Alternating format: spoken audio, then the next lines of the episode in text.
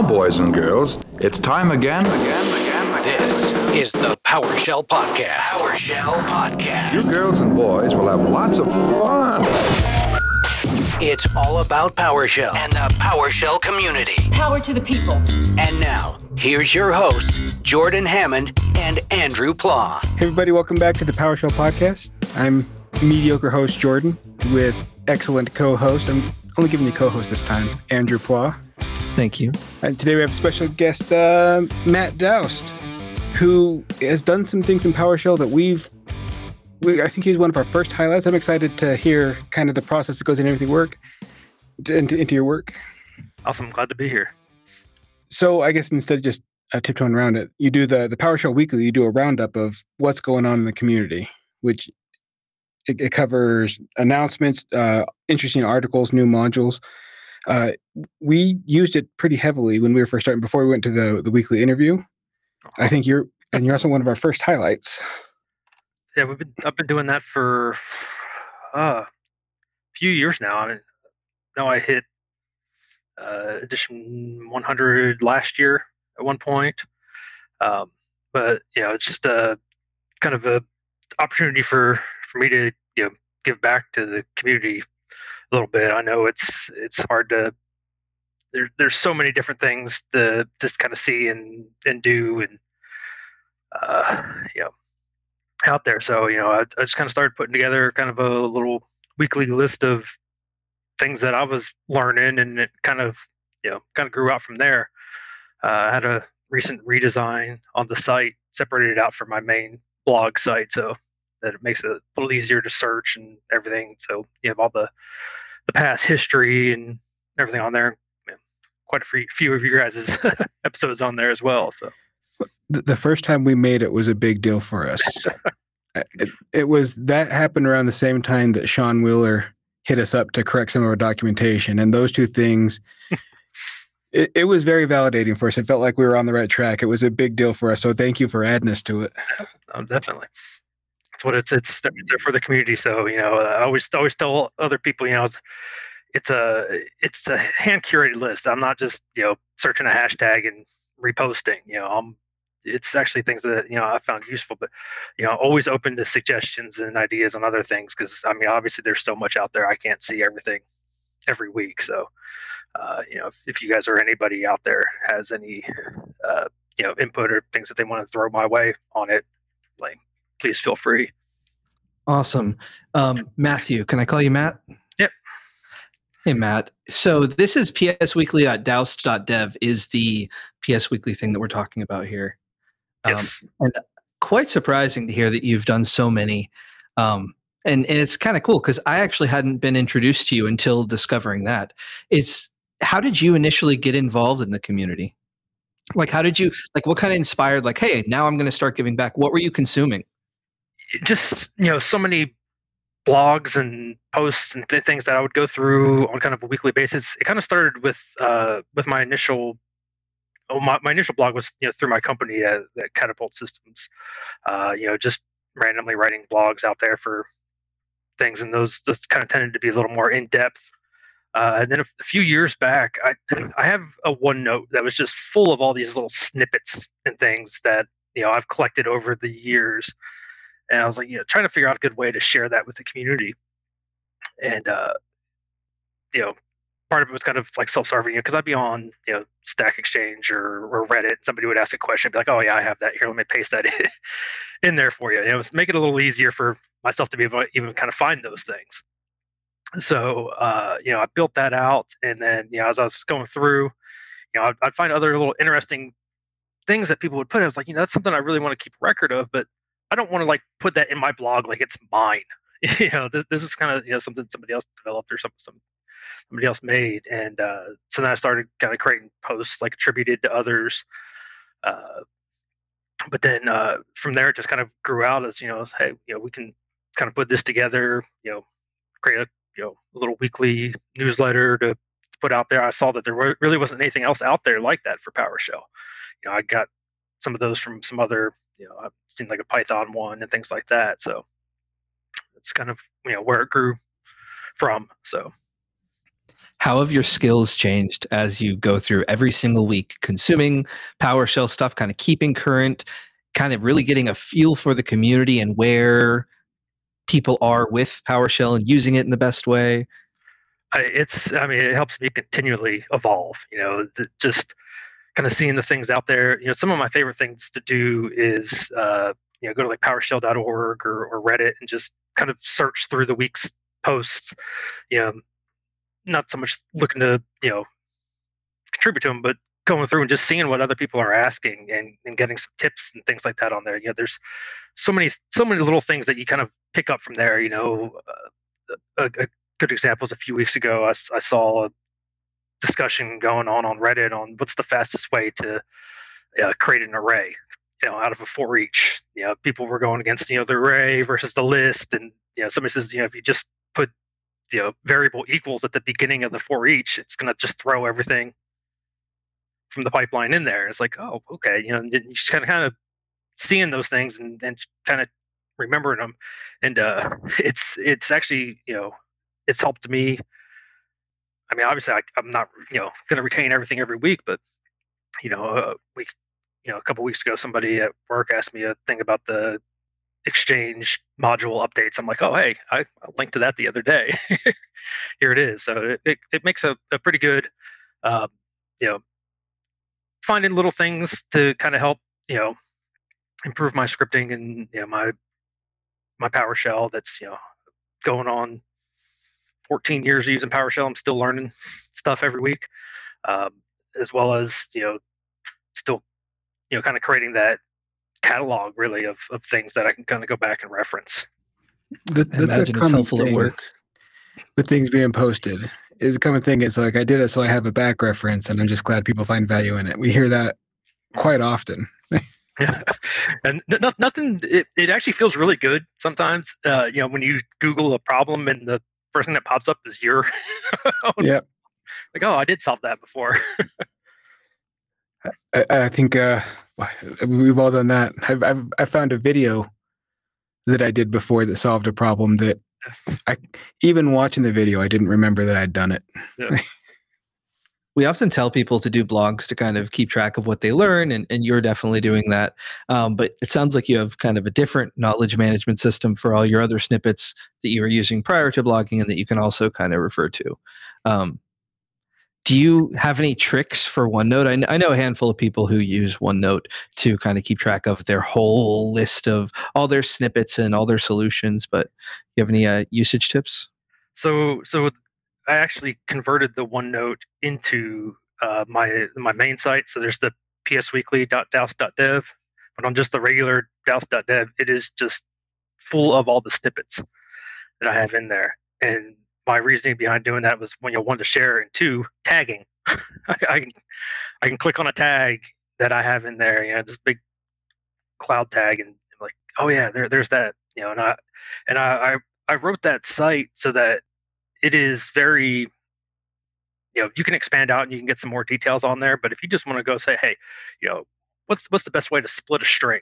And it'll go and you know give me some regex examples things like that right?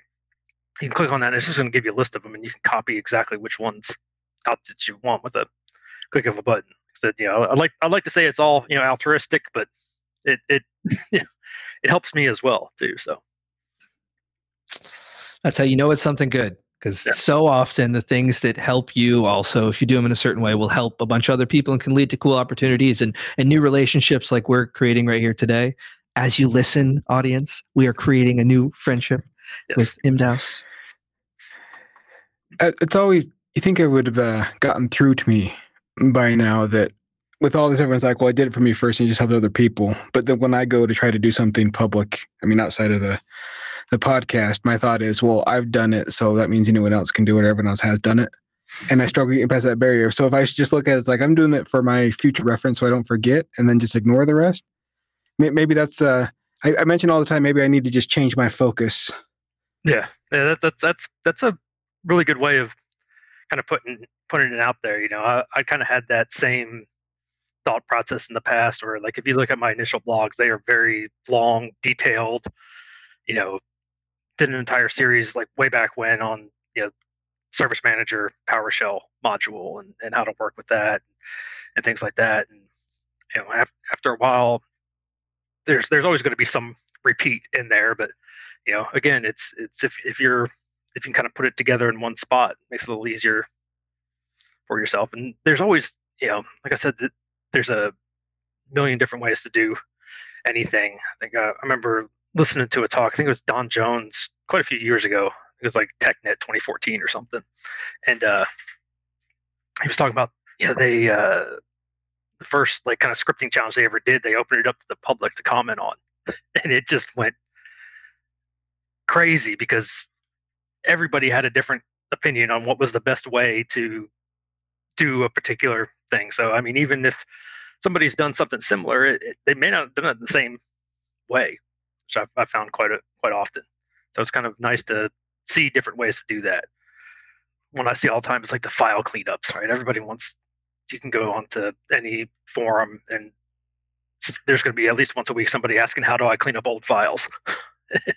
You'll find a million different ways to do it, but you know, just and you might not be doing the same thing, but seeing how that they're you know manipulating the data or parsing things like that, it can help you, uh, you know, with those other things.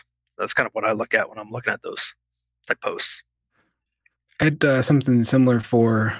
Uh, I can't remember what the, the code was for, but someone made a comment. Uh, they thought I looked like I had uh, taken code from PowerShell version two, just by the way it looks. And overall, I just asked for him to clarify, and he came up one part where I could have shortened up the first and make it cleaner, and I I did follow those through. But the next part was just him not understanding what I was doing. I was following Josh King. Yeah, I was following Josh King's example on PowerShell for Speed, which was uh, a faster version. It doesn't look as intuitive as I guess if you read uh, PowerShell regularly, but it was faster. So I think we both came away with a advantage. We did it different ways, and we both came away with uh, improvements. I thought it was pretty handy. Yep, definitely, especially when you start getting into pipelines and all that, those other things. I'll tell you the, the the best thing I ever did was create a uh, or I bought a gaming keyboard, and I programmed some of the macros in there to be able to, you know, type out a uh, you know, custom PS object for me, shell it, and, you know, or uh, a, a, list, you know, array, and just because those things I type all the time. But I, God, I hate trying to remember, you know, system dot dot dot dot dot. It's like, okay, you know what? There's my macro. and, and when you approach things and create solutions and tools like that, you don't have to remember everything, and you don't have to like force your brain to remember all this stuff. You just have a system, and you just do what you do. Um, and because your website and because of whatever other macros and what other tools in your tool belt, you know, things are easier and you're able to do more and be a huge resource to your coworkers because, you know, being current on all this stuff and having awareness of this database kind of thing that you created, um, you know, helps improve things at work even. Yeah, definitely. I really need to blog some more. uh, I've, I've been slacking on there too, but well, I think uh, you've been writing some other things lately. Yeah. Tell so, us about this awesome book project you have. Yeah. So, uh, guys, it's been so it's a year now uh, since you know started to conceptualize to uh, to actually write the book. So, uh, wrote a book, Practical uh, Automation with PowerShell, and the, the the focus that I wanted to take on the book is uh, you know to really take somebody who knows PowerShell, but then take it beyond you know a basic command line language or scripting language and then show really how to use it as an automation platform. Like if you if you look at you know you know the Microsoft documentation for PowerShell, it says that it's an automation platform, which it is. Uh, so you know it really. Uh, I wanted to kind of teach you know how to how to how to think like an automator. You know, it's a lot of the code examples in there are things that you can use, you know, right now in your in your current job, but also, you know, go through the process of why did I write it that way? You know, what was the purpose behind building it out? You know, kind of going through, you know, conceptualizing like building blocks. You know, the the example I always use is uh, automating the creation of a virtual machine. Right? You can there's that there's that fine balancing act of okay, you know, am, am I going to, you know, go ahead and create a, a, million different variables to you know get all the different things in there, well, you just ended up recreating the wizard that, that that exists, and you know, so you know, kind of talking through, of you know, hey, what what do you, you know, what can you look up, what can you create, and then how can you kind of build it out, right? So you know, maybe your first part is just creating the VM, you know, in Hyper-V or VMware or, wherever, right? And then from there, you can go and still manually, you know, install the OS. Well, then, you know, you can then take that step further, you know, kind of give that to the team. Okay, the next step is I'm going to start uh, automating the installation of the OS, right? Okay, now that I've got that part automated, let me automate the configuration of that OS. And, you know, so you don't have this massive project of, you know, creating VMs that you takes you, you know, six, nine months to anybody start getting use out of. You can start getting usage, you know, right away and, you know, kind of helps you see how the how the things are being used and how they're being created, right? And that way, you know, if things need to change, you can kind of stay adaptable and things like that. And that's that's a big part of it is you know things change. You know, we want to we want to adapt. You know, PowerShell's been around forever. PowerShell's not going anywhere, right? But uh, you know, a, a good example is you have a, a like a web front end for something. You know, PowerShell's not really known for that, but it what you can do is use PowerShell to get that data, right? So you have a you know a SharePoint site. You can create a form in a SharePoint site in a matter of minutes, and then just have the PowerShell go grab that information, do it all at once. You know, you have, and then you know, say your company moves to ServiceNow or, or Salesforce, right? Recreate that same form in Salesforce. Just have that same exact PowerShell script. Just grab that data. All you got to do is change that one little intermediary in there to you know kind of help grow uh, you know and keep everything running smoothly that sounds like some practical solutions to be honest with you so um, and i can I, appreciate admit, that I'm I'm weak at making my own functions, so I'm I'll probably be reading this book at some point. Like I, I just I throw it all into one one script, and I don't care how readable. There's no functions. There's no. I I, I definitely need to get better at that part of it.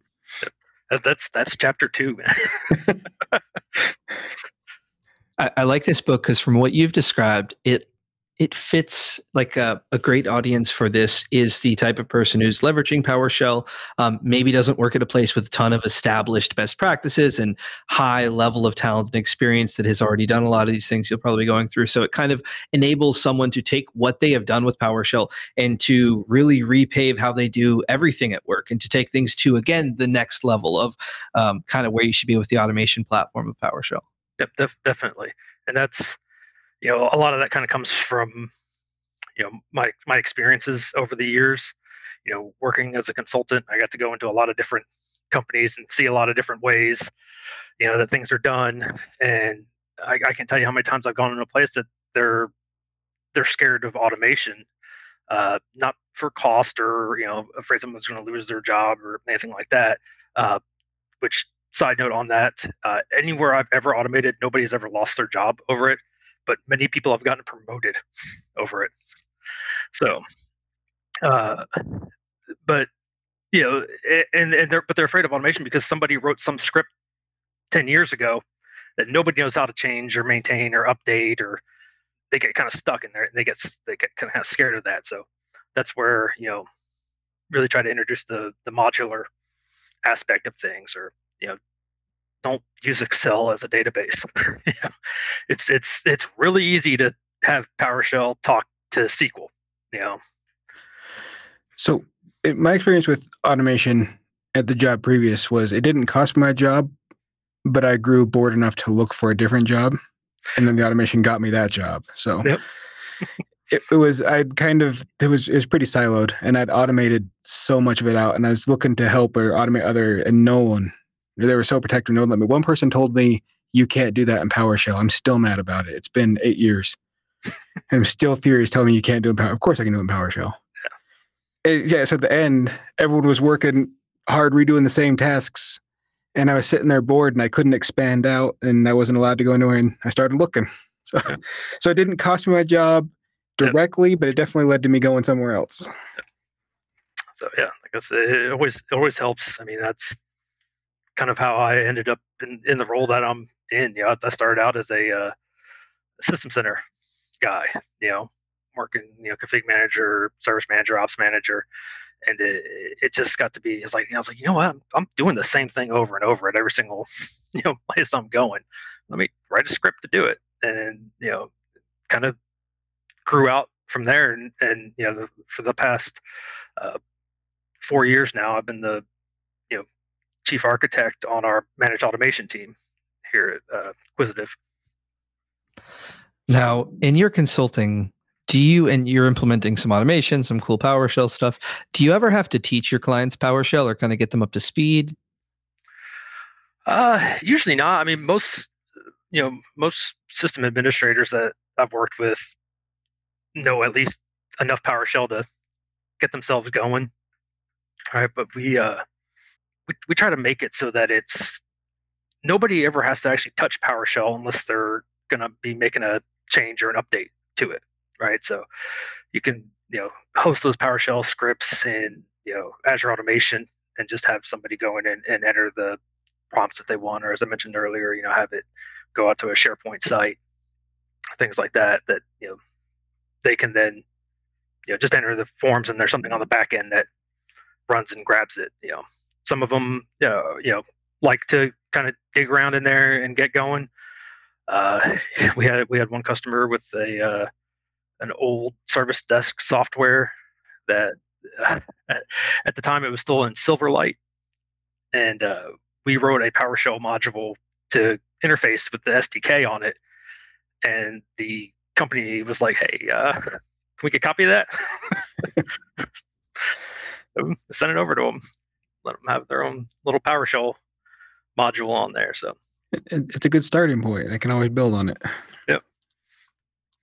But yeah, there's there's some you know some customers I'll I'll sit down with and work through you know a, a PowerShell script you know one at a time if that's what they that's how they want to do it you know Give that or you know that was, was a lot more common back in the SMA days if y'all remember those but in, in between orchestrator and uh, and Azure Automation. Everything was written in PowerShell workflow, and that was a oh, yeah. learning curve for quite a few people. But I want to go back to an earlier thing you said about automation because it is such a common fear. It's like automating to lose, like, will take away jobs or things like that. But you said it does never happened, but it's actually led to promotions for the people who you're providing automation for. Yep.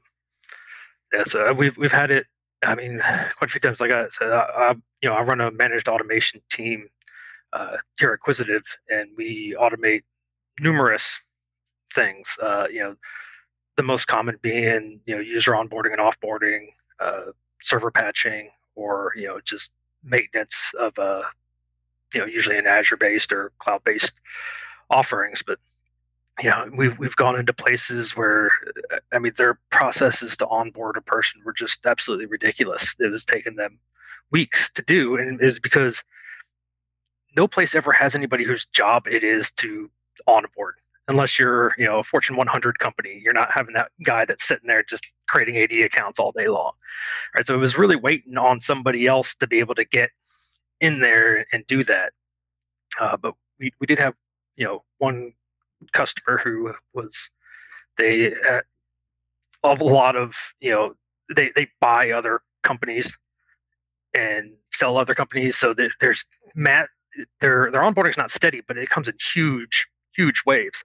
So they, they really had to keep somebody around to just you know they, they couldn't give uh you know individual more responsibilities because they kind of had to wait around for things to you know when when one of those major surges came uh, but you know, once we were able to automate that process and take it down to 10 minutes, as you know, opposed to 10 days, you know, then she ended up, you know, get a promotion. I think moved out to a, you know, start being able to work remotely and, and everything like that as well too. So that's happened quite a few times. Yeah. If if you are locked into doing, I don't want to say busy work, but uh, remedial tasks like that constantly with no chance for growth, you're going to get stuck there. If you can show the initiative to remove that and not have to do it, that's a that's a big win. That's a big plus for you. Definitely. It sounds like your automation kind of opened the door for that to be possible in their environment. we, we've, we've, we see that time and time again, where it's just you know somebody had this responsibility. They don't they don't really realize how much time it sucks away from them.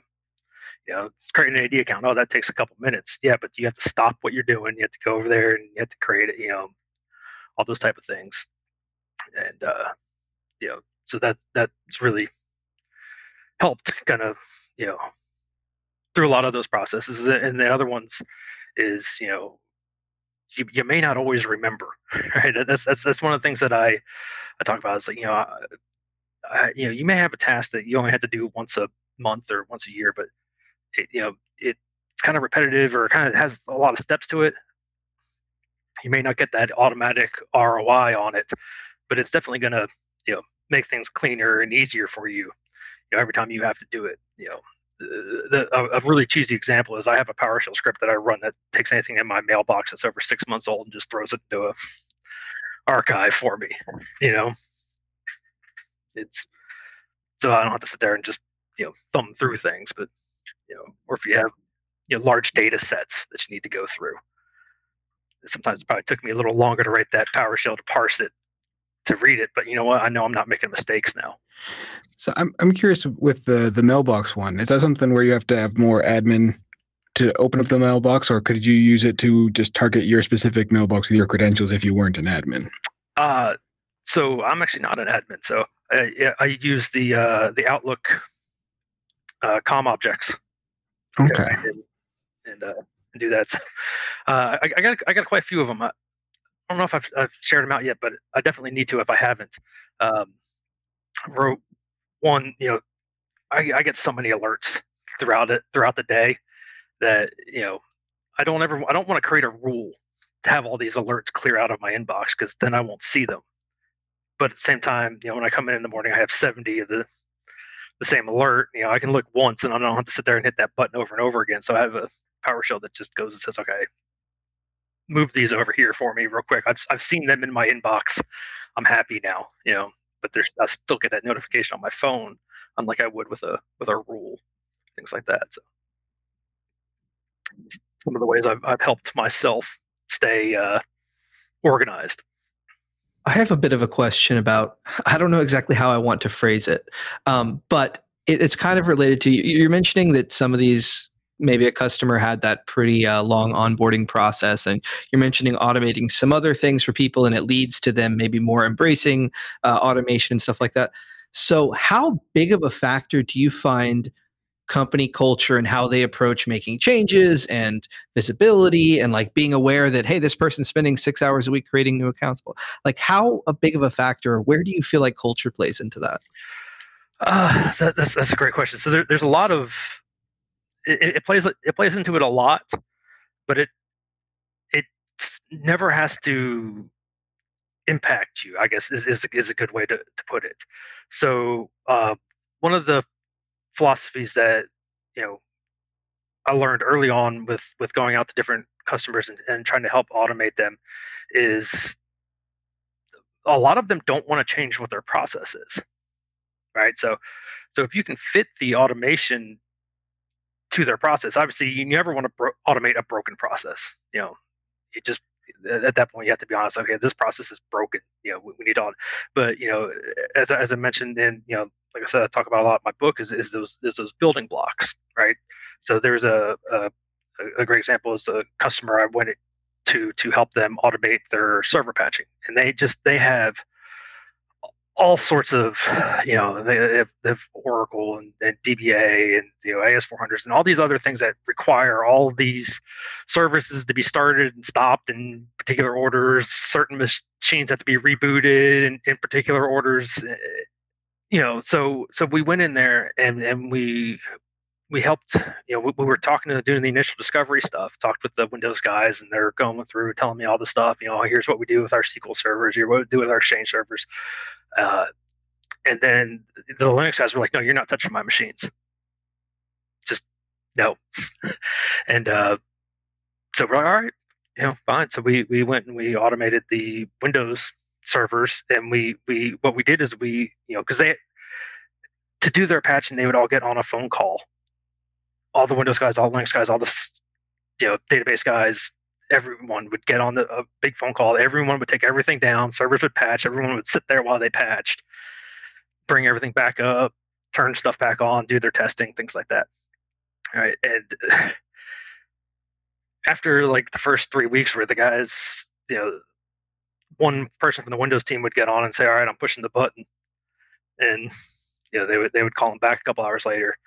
You know, the so we were they were able to you know they, they still got on that call. They still followed their processes you know stopped the services you know did things like that but we were able to integrate it in with their process. We didn't take over their process say no no no you you can't do that. You have to do it this way you know by you know going in there and melding it to their process that kind of the rest of the helped open up the rest of the team and a, and a few months later the linux guys were like hey uh, i want to start taking a look at some of our things and you know then it was like all right well you know we'll, we'll take over the jenkins part of stopping the services all right and they they were still doing the patching you know and then a few months later they're like all right well that jenkins part's kind of working well don't y'all you know start doing the patching.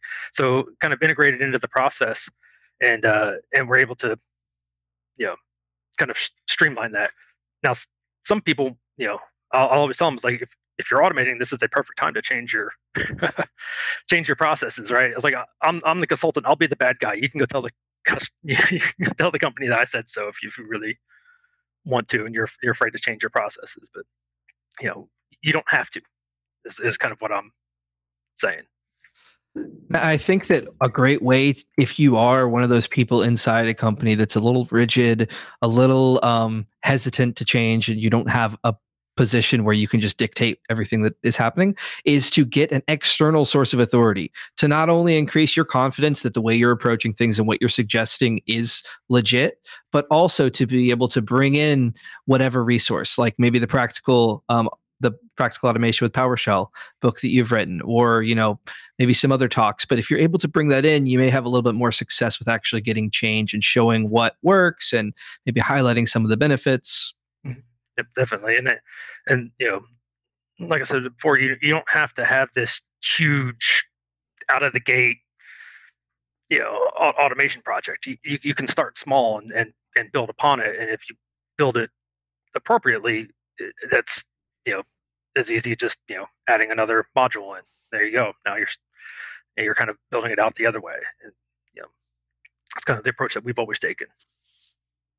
Nice. And I think something that I found trying to move towards a more automation approach is to be verbal with the stuff that it's doing like let people be, make it visible the success that it's having you know don't just keep all the work that you're doing in private you know kind of in whatever way share what's happening with the team so they can be like oh wow this is really cool. This is working well. Look at all this efficiency and time savings. We should see what else he has in mind mm-hmm. or she has in mind for for some other automations they want to bring in. Definitely and that's that's a that's a good one uh, to remember too when you're dealing with like a cfo you know if i've had cfos like i don't care i'm paying somebody this much and if it gets done in 10 minutes versus an hour I, I don't care but then when you go to them and say hey if it gets done in 10 minutes then they could do these other things for the other 50 minutes and and and be able to show that ROI on there is is big to a company. You know, I don't. Uh, that's the number one thing. No matter how scared somebody, you know, a company is of, of automation or how hesitant they may be, if you show them ROI, they're gonna. All right, that that, that kind of opens up some executive and C level eyes. And it kind of makes you an asset as the one responsible for creating that ROI. Definitely. That's fun stuff. Um, to me, this is really, at least for my journey in PowerShell, this is kind of what it's all about: is taking that next step, learning how to do things better, um, changing culture at work, making it so if you're staying at your current job for the long term, it's going to be a better environment to do things in a better way, to free you up, to not be working on tech debt all the time.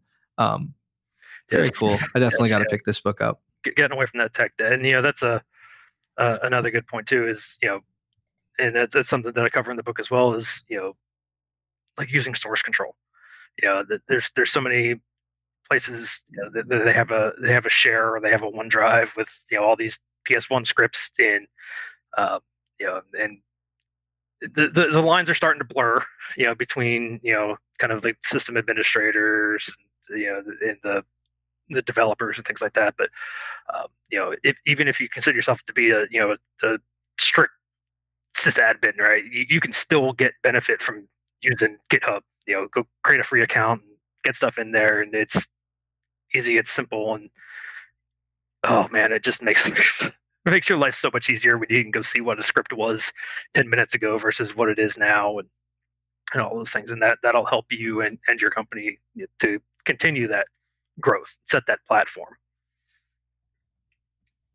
so earlier you were mentioning the kind of sysadmins, most sysadmins uh, are able to run some PowerShell. So it sounds like they're being exposed to it, or there's some expectation of being able to run commands, which is fair. You know, I'm a little, my, my perspective is a bit skewed because I consume too much PowerShell and have been using it for too long. Um, but but from your perspective, it sounds like there's that audience of people who haven't fully embraced automation, who haven't uh, gotten to that next level with PowerShell.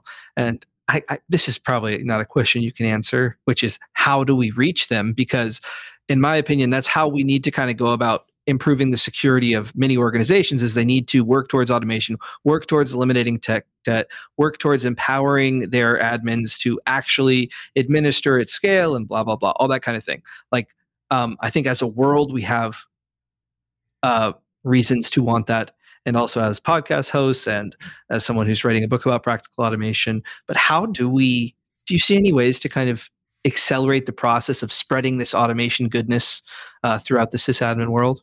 Yeah, I mean, I, I think the the biggest way is to just kind of you know give them the opportunity to learn it and and see it and um, you know I don't want to say somebody is like in, intimidated by command line right because I mean we all everybody knows how to IP configure, run those those type of things. Uh, you know, but you know, if you if you get somebody and you know you see them clicking through the GUI wizard 20 times, doing the same thing over and over and over again, show them, hey man, you can do this with like two lines of, of script. It's like, well, you know, I don't even know how to is. Like, you know, all you have to do is just you don't have to remember even how to type that. Just save that as a PS1 file. Next time you need to do that, you know, call that file back up again and uh, you know, and, and kind of just show that that was uh, like I said, it was a, a blog series I did years ago. Was on uh, this service manager uh, PowerShell because it that that PowerShell module was very intimidating because it the, the way that uh, service manager is structured is you have like work items and then they break down in all these different types. You need to remember all these names. It's, there's like one command to like get work item. You have to know which type of work item it is that you want, whether it's incident, problem, things like that. And and that's where a lot of people start, kind of started, yeah, you know, I don't like to do all that. Uh, service manager is a is a ticketing system kind of thing. It's, yeah, it's a, a part of the system center uh, suite. Okay. It's a ticketing system. Uh, and but just kind of showing them of hey you know you wanted that list of, of open incidents. Here's you know one line of code you can do. And now there they all are you know scrolling scrolling down your screen. It's not you know once once you once you conceptualize it it's it's a lot simpler. Looking at that code can be you know daunting but once you once you kind of take back and look at it and see what it's doing then it becomes logical right? Then you can just say, you know, hey, I can, I where it says incident right there, I can just change that to say, you know, problem or service request. Yes, and now you have, you know, and then you kind of build build upon that. Right? I know I know Microsoft's tried to push it a lot with like the the exchange online. There's things that you can only do through PowerShell now. Yeah, and MS Graph I think is a big step towards making it more mandatory for a uh, an Azure workspace. One one area I was always I did this poorly, and that was I was always so aggressive in trying to make people adopt PowerShell that it was like I was at a party trying to show them pictures of my kids and no one cared. uh, and w- what what you what the best way to go about it is show, show the value constantly and be ready to teach when they show interest, but you can't you can't force it. If someone doesn't want to do it, then they're not going to learn it anyway. Yep. So just just show value and wait. I had a a buddy of mine who's he's my future boss if i'm being honest it's always been that way since he first started in it very resistant to PowerShell. I could never get him to pick it up. And a few months ago, he reached out to me because he was struggling with things. And it started off with he had redone a script I had written years ago to ma- kind of make it work for a new environment. And then every week, I would, would check in and work on the code together. And it went from he just asking questions to where he was making attempts at it, and then we just do some cleanup. And by the end of it, he seemed genuinely excited for PowerShell, which is a big win for the community. But when I tried to force him, it was never going to happen. You had to wait for him to to want the value. Uh, you know, it's it's it's uh, it's interesting because the company that I work for, we have an infrastructure practice and we have an app dev practice, and you know, my role I kind of straddle the line between the two. So I, I I see it coming from from both sides too. Know, the developer is like it's like you don't need to be using C sharp or Python to you know to do that. You know, here's here's you know one line of PowerShell for you to be able to. You know, we had a, a third party ticketing system with a you know an API, a REST API to, to get in. You know, one of our guys was you know is C sharp developer, so he wrote like a web app to be able to pull that data. I'm like, man, invoke REST method, you know, and then and, and pass those parameters, and you're done. you know, no compiling or anything else needed, and that that really helps them pick that up as well. Dude, shout out REST APIs. Shout out invoke REST method. Love them. Always got to highlight them. If you aren't really using um, APIs yet, definitely recommend it. Yep, that's that's definitely the uh, kind of the, the wave of the future. You know, uh, especially with you know you guys were just mentioning with the Microsoft Graph and all that. You know, basically everything your your PowerShell modules are going to be just API calls, wrappers. They're they're getting that way.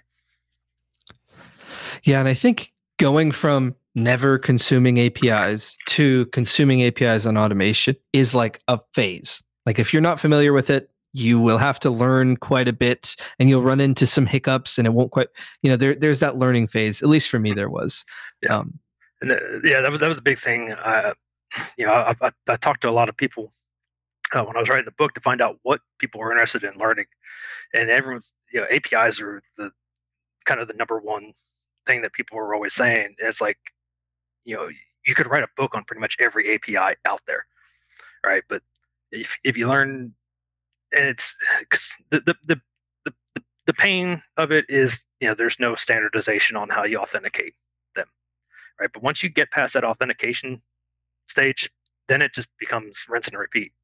You know it's it's json it's xml it's you know you're getting that data you're talking back and forth. Uh, you know most of them are pretty well documented nowadays as well too so. But you know we do do cover some parts of that in the book as well. Just you know, basics. You know, how, here's how you connect to an API. Here's how you bring that data back. You know, pass it between different ones and things like that. Nice.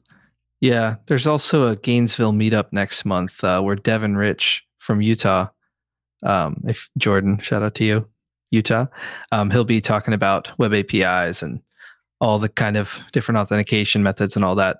Um, but yeah, to anyone out there who is in the early stages of their REST API interactions, I definitely recommend pushing through those initial hurdles and figuring out how it all works and uh, start taking advantage of it. Because especially in the current day, there's just so much you can do, and it really enables you to, at least for me, it feels more like build. I don't want to say applications necessarily, but like really actually do things because you can tie into other resources that you can maybe develop with something else. Um, yeah, it's very adaptable. Yeah, yeah, we definitely. I mean,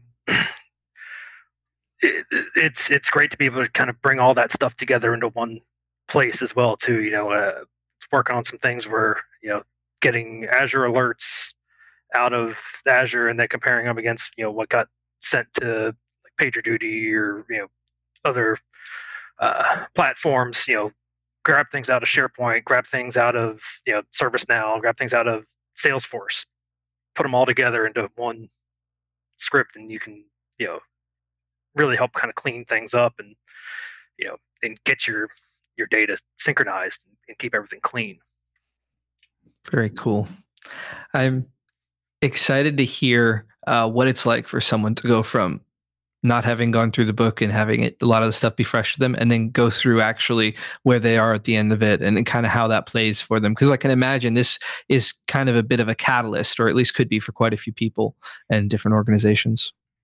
Definitely and it's it it's written in such a way that you can go in and you can read any given chapter as as a standalone chapter.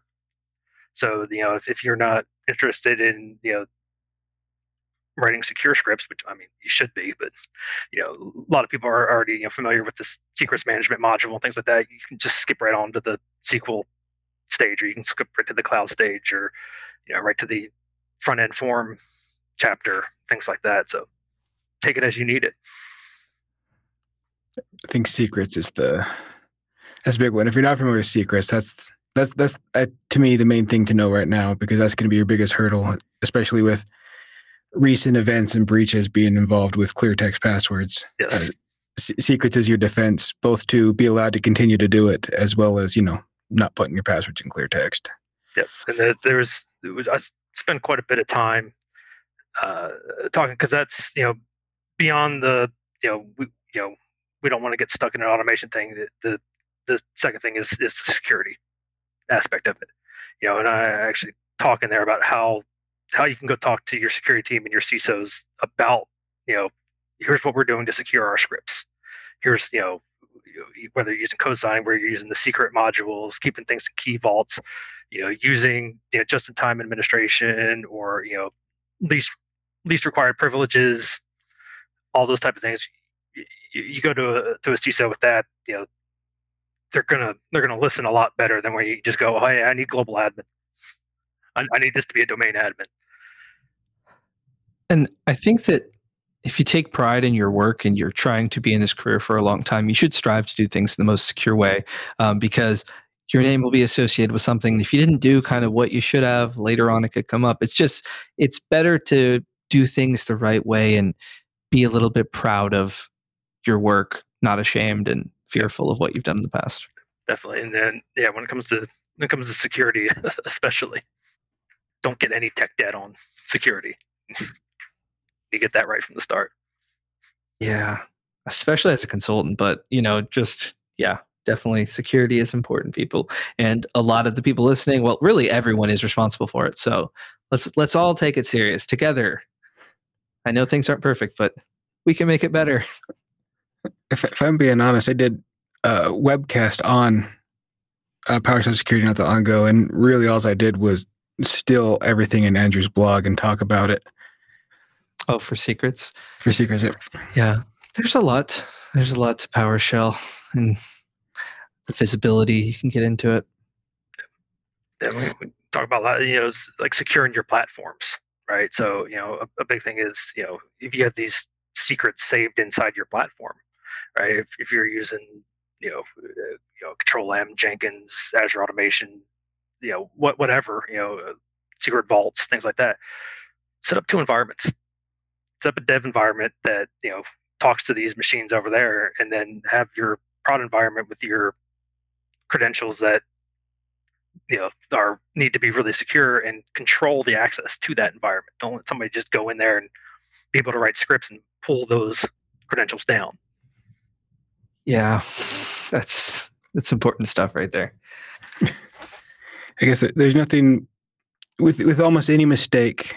There's uh, they're taking ownership and, and working through being part of the solution is is good enough. If it's a mistake in security, I think there's not a lot of coming back from that. Just I hope that people aren't super overworked and also have the expectation of doing things properly while someone's yelling at them while they're answering tickets and someone's walking in the front door. You know, I can imagine a lot of very toxic environments where like insecure things can just when everything smells like um well anyways if things are bad i can imagine some bad things just transpire out of that. And i'm you know i'm, I'm very much you know uh, of the mindset too you know it's, hey if something went wrong admit it fix it and, move on. You know if i'm if i'm working with a company and they're they're trying to hide the a breach or something like that and uh, uh, uh that's that's automatically gonna you know make me not trust them on anything ever again and I, I think a lot of what we're talking about, we're trying to we're trying to change cultures sort of a little bit, and building trust is part of that. which kind of goes back into the security thing. You know, do things in a trustworthy way if you're Mm-hmm. really trying to make lasting change um, and make things better. learn learn certificates and secrets, and then we don't have to worry about passwords getting leaked anymore. So going a kind of different direction, and I'm I'm just kind of curious because I don't know too much about you, but um, you found yourself doing this PowerShell weekly thing for a couple years. Now you've taken on the huge project of writing a freaking book.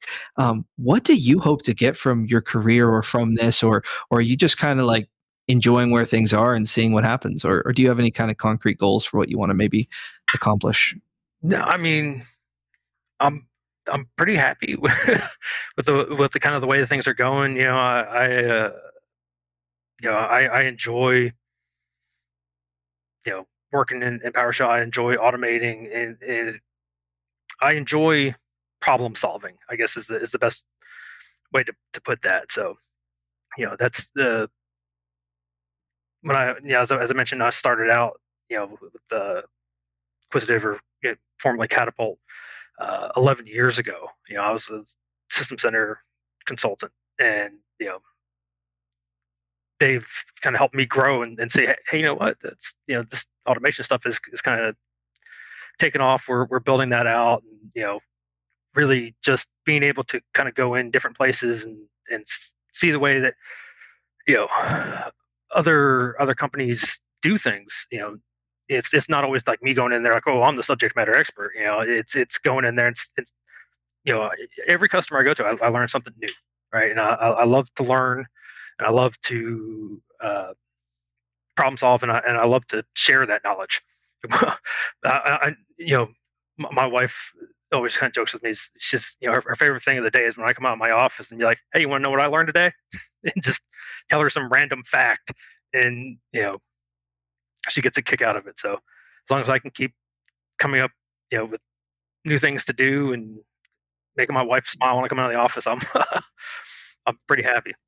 So the getting the kick out of it is uh, funny because my wife is pretty pretty far into marketing, and we will always talk about our day and not understand a thing that each other is saying, but we're just excited that the other one's excited about it. Yes. There's like Yep. a whole conversation where we talk about everything we did, and none of it none of it lands because we're just in in different worlds on that. So, but it's just the conversation. yep.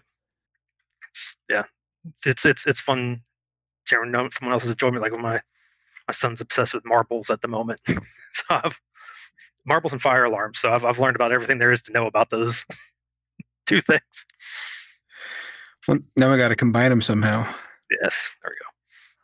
That's interesting. It's a pretty cool journey though, because it doesn't sound like you kind of sought out expecting to, you know, write a book and do this other kind of thing. Um, now that you've finished the book or are finishing it, are you in the period of like definitely not going to commit to any books for a few years, definitely going to recharge, or are you like, okay, I could do another one, like that was enjoyable? Where are you with things?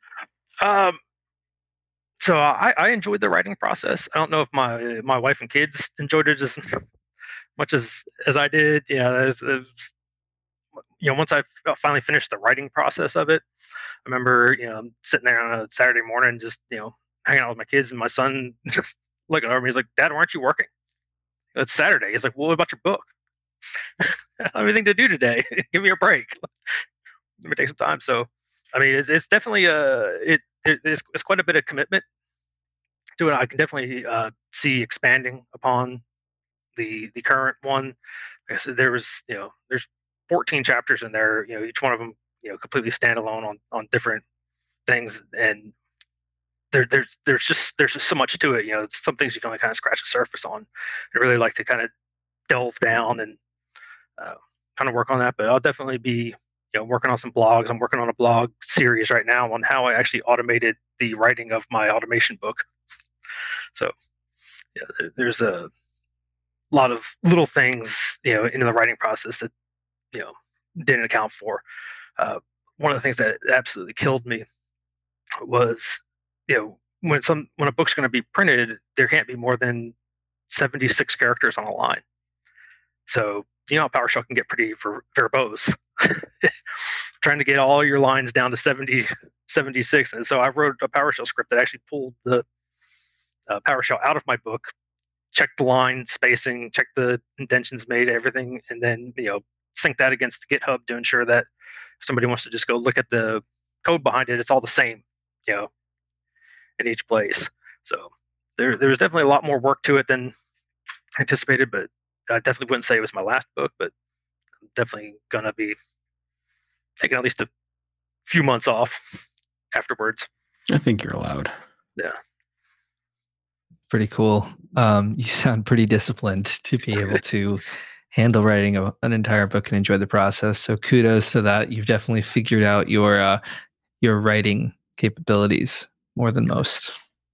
It's de- definitely a, a learning experience. You know, my uh, my wife's an English major, so I've always had a editor at home, but uh, dealing with actual editors was a little different than, than dealing with my wife. I, I've run the numbers. I end up with uh, at least two extra commas per sentence. Yeah, they're in the wrong spots, or Hey, I don't know where they go. I just throw in some commas just to make sure I got them. Well, I have a question. So I, I see that you're not on Discord. Do you ever go to any conferences, any user groups, any any interaction in that uh, area, and any interest in doing more? Definitely always interested in doing more. Um, I'm here in the Dallas Fort Worth area, so I'm you know I'm on the board of the Dallas Fort Worth System Management User Group uh, here. Uh, unfortunately, I haven't ever made the Dallas PowerShell group because they hold their uh, meetings on Saturday mornings, and I coach my daughter's soccer team, and our games are on Saturday mornings. So uh, haven't made down there, but yeah, I've, I've you know I've talked with the New York guys, the Southampton guys, always you know looking for for other opportunities. Uh, try to get to conferences when I can. You know, the company hasn't always been the best about let people go unless you're a speaker, and you know How do you feel about that?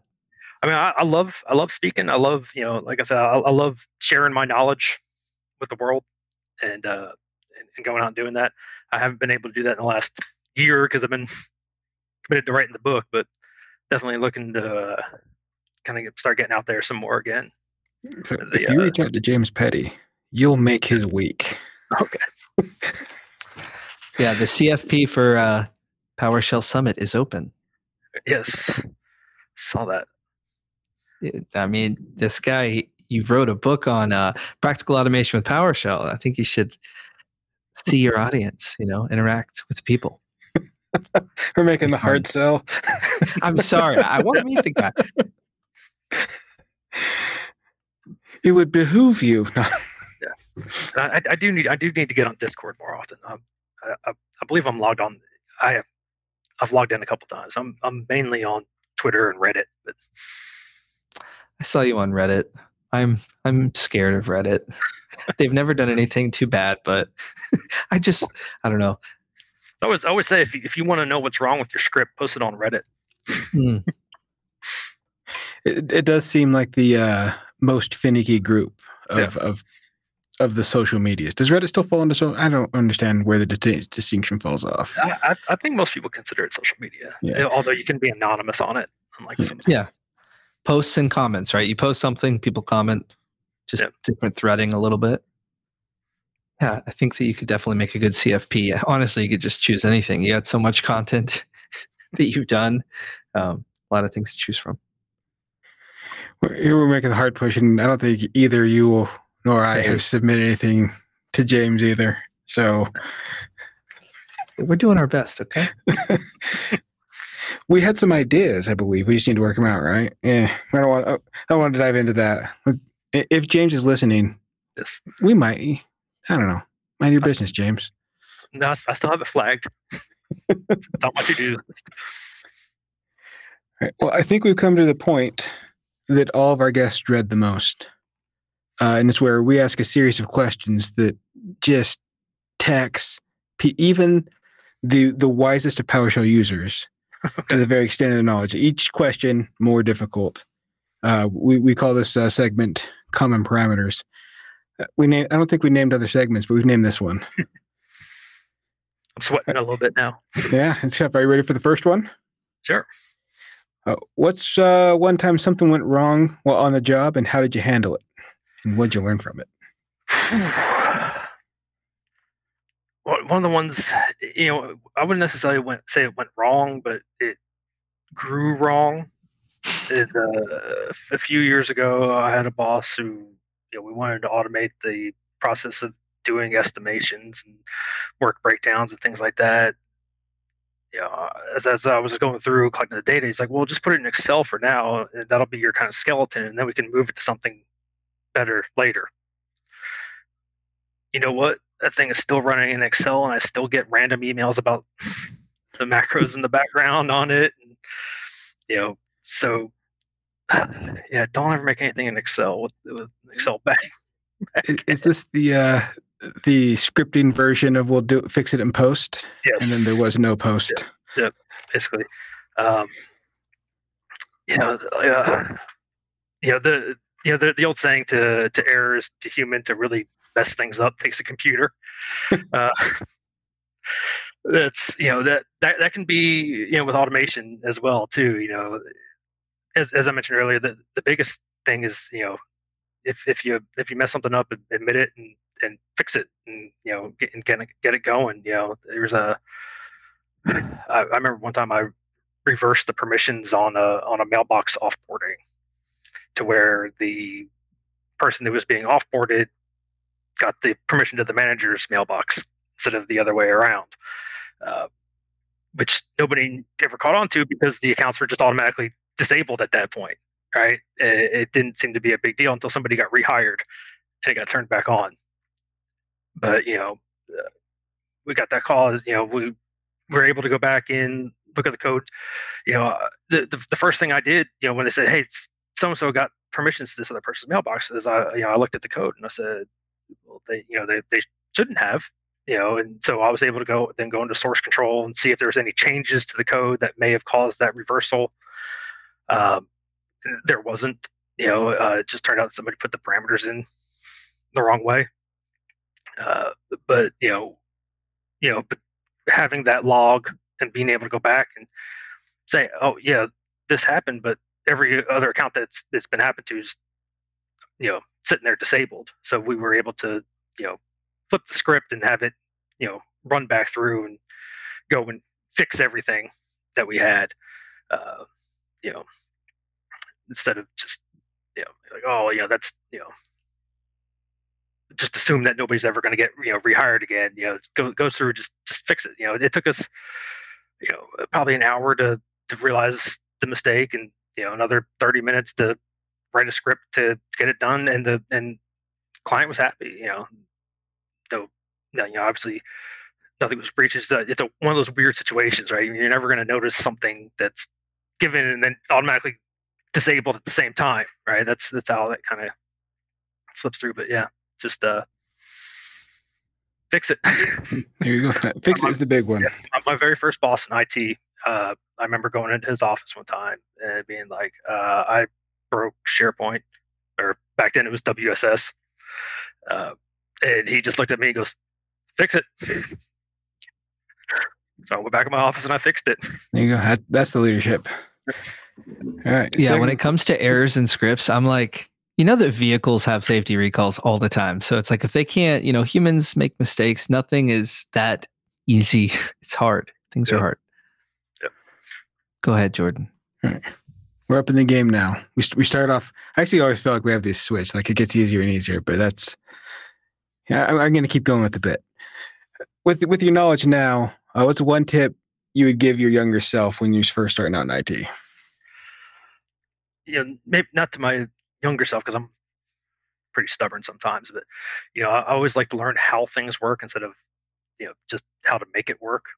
Um, but the the one thing I would I would say to my to my younger self is, uh, and you know, my my people some other people listen to this cringe as well, but embrace your project managers.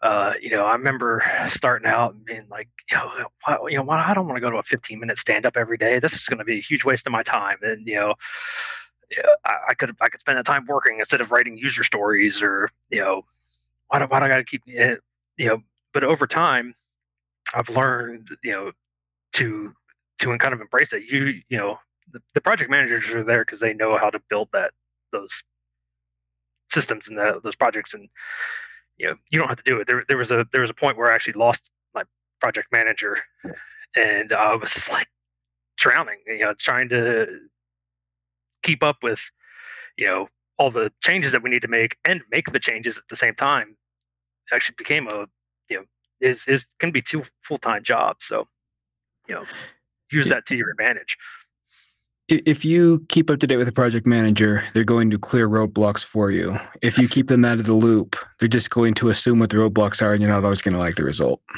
And you, you can let them be your bulldog for you. Go go chase down the things that you need. You know, they'll go deal with the executives and everything like that. It's it's, it's just great. All right. Well, last one. This is the one that uh, sends people in into nightmares. I've I've heard for months after. Uh, what what are your three favorite modules? you know, I, I, have I, thought a lot about that. Um, and, uh, promo your modules. Just promo yours. well, uh, to be honest, so uh, I will. I'll promote one of mine. Uh, PS Notes is the one I wrote, and again, it's it's the the snippet concept of you know I I got tired of switching between Azure uh, subscriptions all the time. So wrote a little snippet that does it, you know, quickly for me, and uh, it lets you save those snippets and then assign them keywords. All right, so I can just type in AZ con in my console, and it will pop me up a whole prompt on, you know, connecting to my Azure environments, or you know, I can just type in, you know, cred, and it's going to you know automatically do the get credentials, save it to a variable for me, do all that kind of stuff. So just I'm saving myself some time in there. But um, you know, some of the uh, I thought I would uh, talk about some of the ones that you know. I mean, everybody uses DBA scripts and you know PNP modules and and those type of ones. Uh, I probably spend you know 80% of my day in the Azure modules here lately. But uh, uh, some of the ones that that I've, I've, been finding a lot of use for here lately is there's a one's a PSPX. Uh, it's uh, oh man, I'm now I'm now I'm drawing a blank on. Right, it's, I want to say it was I don't want to say it was Doug, but uh, it allows you to take Markdown and run that as as a PowerShell. So it's Doug. Yeah. Okay. Awesome uh, you know, so you know, I spend a lot of time in Azure DevOps and you know all these different things. You know, I, I would love if uh, notebooks and things like that supported PowerShell a little bit more. It, they don't. Uh, this is a really good way to be able to share things amongst your team. Uh, to be able to say, you know, hey, go, you know, run this and they can pull those scripts down and, and run them real time on their machines. So you're not having to, you know, if you don't have cloud environments and things like that that they need to go across. Um, another one that I've been using a lot here lately is VS Team. So uh, one thing that absolutely drives me crazy in uh, in DevOps is the, you can create a template of a of a item but it will not include any of the child items. So you know, you create a backlog item and then all the tasks to be able to do it. A lot of them are very repetitive. I'm not going to click 20 times to make each one of them. so use that one to quickly populate my my backlogs. And then uh, another one recently that came out is uh, curl to PS, as we were talking earlier about you know mm. REST APIs. Pretty much every REST API you go to when you look at the documentation, it's going to be written for curl. And uh, this guy, oh man, now I'm drawing a blank on the name again too. The, the wolf. Um, yes. Can't remember it. Yeah. Wolf. Yeah, Potch Wolf. Yes, wrote the the curl to PS, which you can take those curl examples and transfer them to, to PS. And there were there were some that I was working with that that broke it, and I I sent him over a little note said, "Hey, you know, here's what I was doing." And he got that thing updated the next day, pretty much. So those are some ones. Uh, I do have one more. For personally, I've been playing with the uh, shell lately, which is which is kind of fun. It's a Spotify uh, add-on for uh, for PowerShell. So I've been going through and, and kind of just playing around, creating myself different playlists, and you know, trying to use it to discover new music and you know, because if, if, you use the, the, Spotify daily mixes, you're going to get the same 20 songs over and over and over again. It's like, hey, let's take this artist and find something a little more, you know, deep in their catalog and create me a playlist for it and play around with it. So those, those are always kind of fun little side projects that I'm playing around with. It's funny. It was the first blog I wrote here was building the hipster playlist out of Spotify. I didn't realize I could make a whole module out of it. I just did it for fun. Yep. It's fantastic. Yep. I have a question. Uh, you mentioned PSPX, which is the Doug module, which allows you to execute scripts written in Markdown. Hmm. When you say scripts written in Markdown, do you mean just a markdown file that's actually like it could be ps1 but they just changed it to md or is it like a markdown formatted file with a powershell code little area and it executes that code? So it's both. So so he, he wrote it so that you could you know if it's a just a ps1 you could just rename it to an md and it'll grab it and do that. Uh, or he wrote it to where it'll go through and it'll grab the code block. So you can have all your other text in there and and have it you know be able to pull that that down. Uh, one of the great uses I found for it is uh, via Cloud Shell in the Azure portal. So you can open up a PowerShell window inside of Azure. The downside to it is you don't have all the things that you normally have on your local box, but you can use that to import those things in without having to copy over all these modules and files and scripts and things like that. We're always connecting things in new, interesting ways with this whole PowerShell thing. Love to hear it.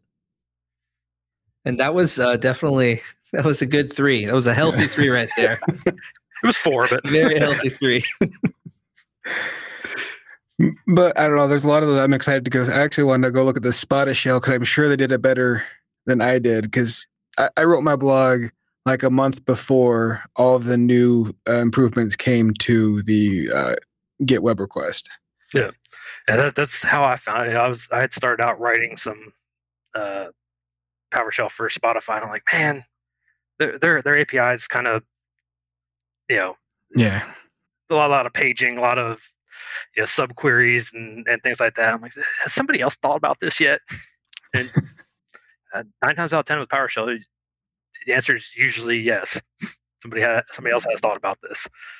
It just goes back to maybe I shouldn't hate all of my ideas right away because someone else did it, probably did it way better, and, and it's well liked. I just need to, uh, I need, I need to follow through on something. We'll see how that goes.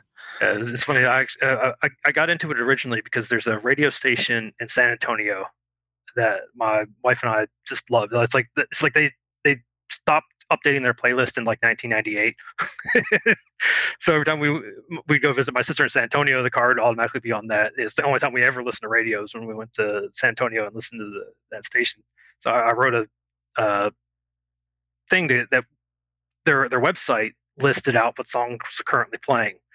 So I just had to I wrote a script that went and just randomly grabbed their website to see what they were building, and then I was like, oh, you know, if I could put this into a Spotify list and and kind of build it out from there. All right. Well, Matt, I appreciate your time, but I have some information that I think we need to get out there about uh, Andrew. I, I have talked him up a, a, bit, you know, some some minor embellishment for his excellence in shilling, and people hear this and they assume that it's always been used for good. But did you know when Sauron built all those rings, he couldn't get anyone to take them. No one wanted them. So he hired Andrew to go extol the virtues of the rings, thus leading to the cataclysm and, and uh, all those strife. Uh, so I, for one, am glad that he's turned over a new leaf and he's using it for good, but he's here to use all of that power to help us show, show our podcast. Take it away, Andrew. Well, Jordan, thank you for all the fancy words. I understood about half of those. Um, I assume it was kind things you said. So, continuing from there, thank you, audience, for listening. Um, give us five stars on your podcast player of choice and say some nice words in the comments section to help people discover it. Right, we're trying to spread this whole PowerShell thing, get more people embracing automation, trying to make the world more secure, all kinds of great stuff. Make sure to share that out. Um, if you're checking us out on YouTube, leave a comment and a like there. Even subscribe for me. Hit it up. Why not? You can send us an email at powershell at pdq.com or tweet us at powershellpod on Twitter with feedback and kind things. Thank you to our esteemed guest, Matthew Dowst. Where can we uh, keep track of you? Where can we follow you? Where are you? Uh, the best place is probably Twitter. Uh, pretty much everywhere. Um, MDowst, Twitter, Reddit, LinkedIn. One of the benefits of having a weird last name, is, and and being in tech is I always get my name for things. So it's uh, M, pretty much M everywhere you look. And uh, also have my, my site dowst.dev. Yeah, we were actually marveling about that before you hopped on. How uh, the the main thing we learned about branding is using the same name across all platforms, and you you've crushed it. Your branding is on point. Awesome, appreciate it. Appreciate the opportunity to talk with you guys. It's been great. Absolutely. Yeah, I Thanks find it by. very fitting that the the person who gives us six modules is this is the person responsible for compiling lists of everything all the time. It just goes to show you if you haven't checked out the PowerShell Weekly yet, check it out. There's a lot of great stuff. You've put a lot of time and effort and curated your style. I guess you could almost say over the years, um, and he features us there every week. So check it out. A lot of great stuff. Thanks for listening to the PowerShell Podcast with your hosts, Jordan Hammond and Andrew Pla. It all makes sense now. The PowerShell Podcast is a production of PDQ.com.